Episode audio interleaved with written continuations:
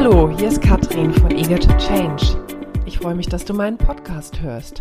Hier bekommst du Tipps, Tricks und Erfahrungen, wie du als gestandene oder angehende Führungskraft mehr Wirksamkeit und Souveränität in deinen Arbeitsalltag bringen kannst. Und nun geht's auch schon los. Hallo, herzlich willkommen zu einer neuen Folge meines Podcasts.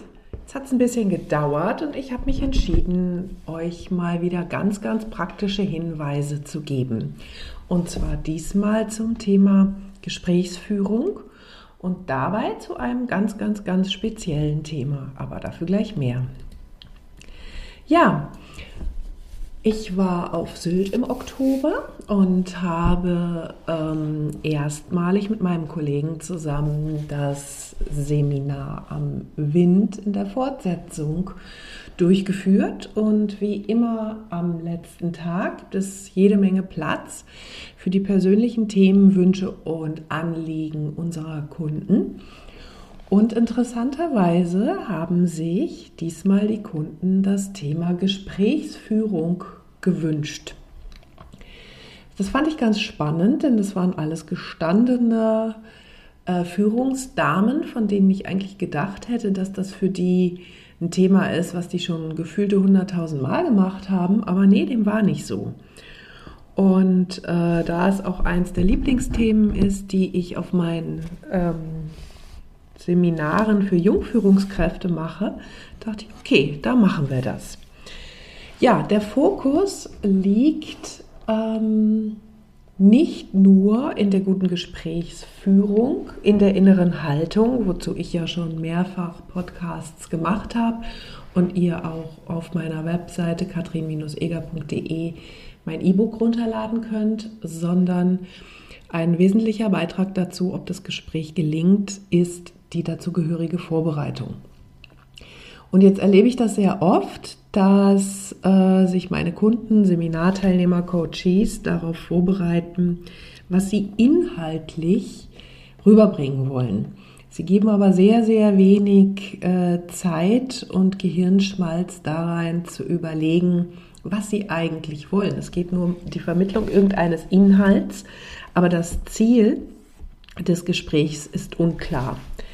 Und aus dem Grund ähm, ja, gebe ich genau zwei Sachen immer an dieser Stelle mit.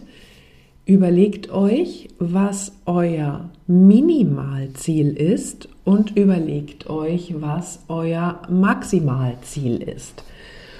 Und schaut dabei wirklich ganz genau hin. Wenn ihr ein schwieriges Gespräch mit einem Mitarbeiter oder einem Kollegen oder eurer Führungskraft habt, was genau wäre jetzt sozusagen das Ideale. Also was wäre ganz toll, wenn ich das erreichen würde?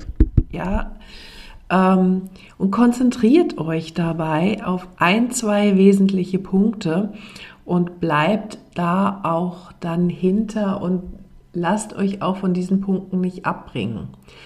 Das heißt, ähm, wenn das Gespräch so laufen würde, wie ihr es träumen könntet, was wäre dann das Ergebnis? Was möchtet ihr erreichen?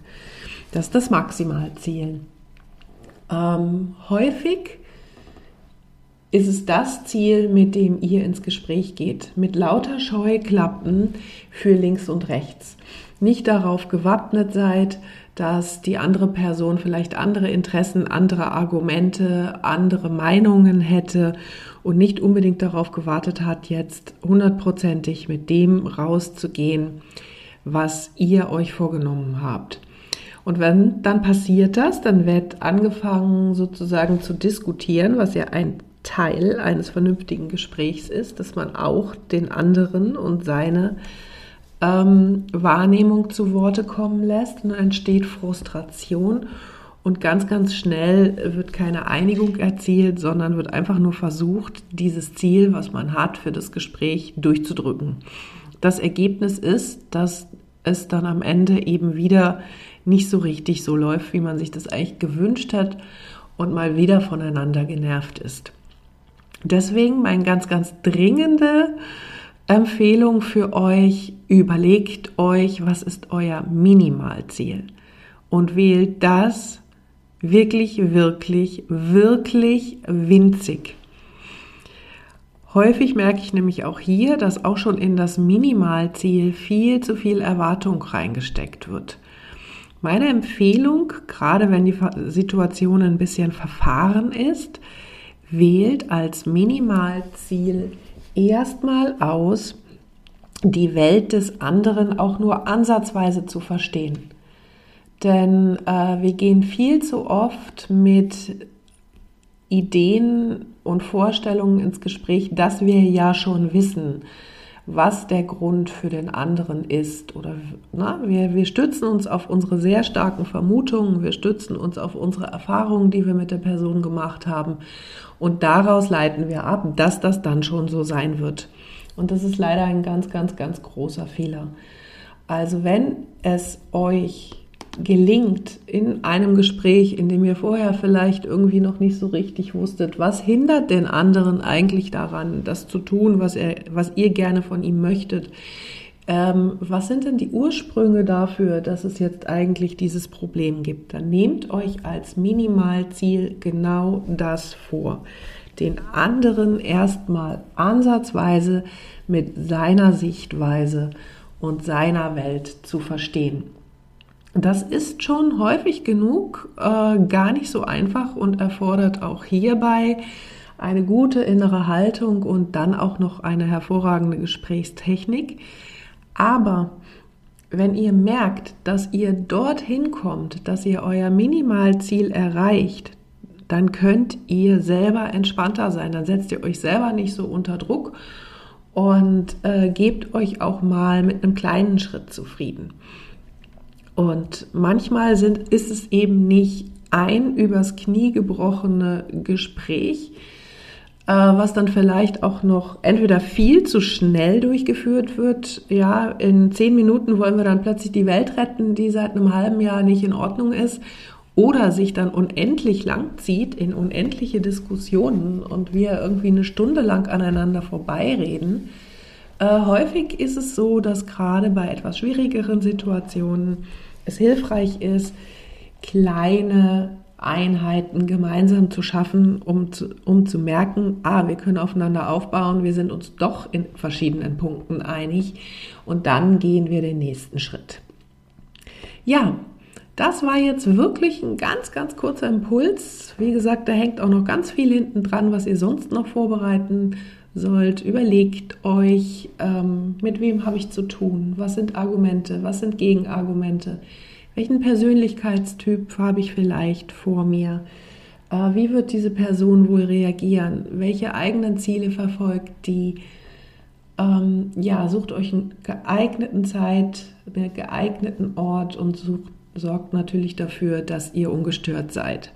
Das sind noch die kleinen sozusagen Nebenhinweise, die es auch noch gibt. Aber wenn ihr euch mal darauf konzentriert zu gucken, was ist mein Minimalziel und was ist mein Maximalziel und auf diese Weise ins Gespräch geht und das Gespräch entsprechend dessen, was ihr erreichen wollt, steuert, werdet ihr schon mitkriegen, dass das schon eine ganze Menge bewirkt. Ja, das war es heute für mich, für euch. Ähm, ich freue mich immer über Likes, Weiterleitungen und freundliche Kommentare. Und ihr findet ähm, mich wie immer auf meiner Homepage katrin-eger.de. Wenn ihr noch mehr wissen wollt, wenn ihr ein Coaching braucht, wenn ihr lernen wollt, wie ihr wirksam, souverän und authentisch in eurer Rolle im Unternehmen agieren könnt. Also, Macht's gut. So, das war der Input für heute. Ich hoffe, es hat dir gefallen. Wenn ja, dann schreib doch einfach eine gute Bewertung unten drunter. Das freut mich sehr. Wenn du mehr von mir hören willst oder sehen willst, dann folge mir auf LinkedIn. Da findest du mich unter Katrin Eger. Folge mir auf Instagram oder Facebook. Da findest du mich unter Eager to Change. Ansonsten findest du mich auf meiner Webseite katrin-eger.de. Ja, vielen Dank und noch einen wundervollen Tag. Bis zum nächsten Mal.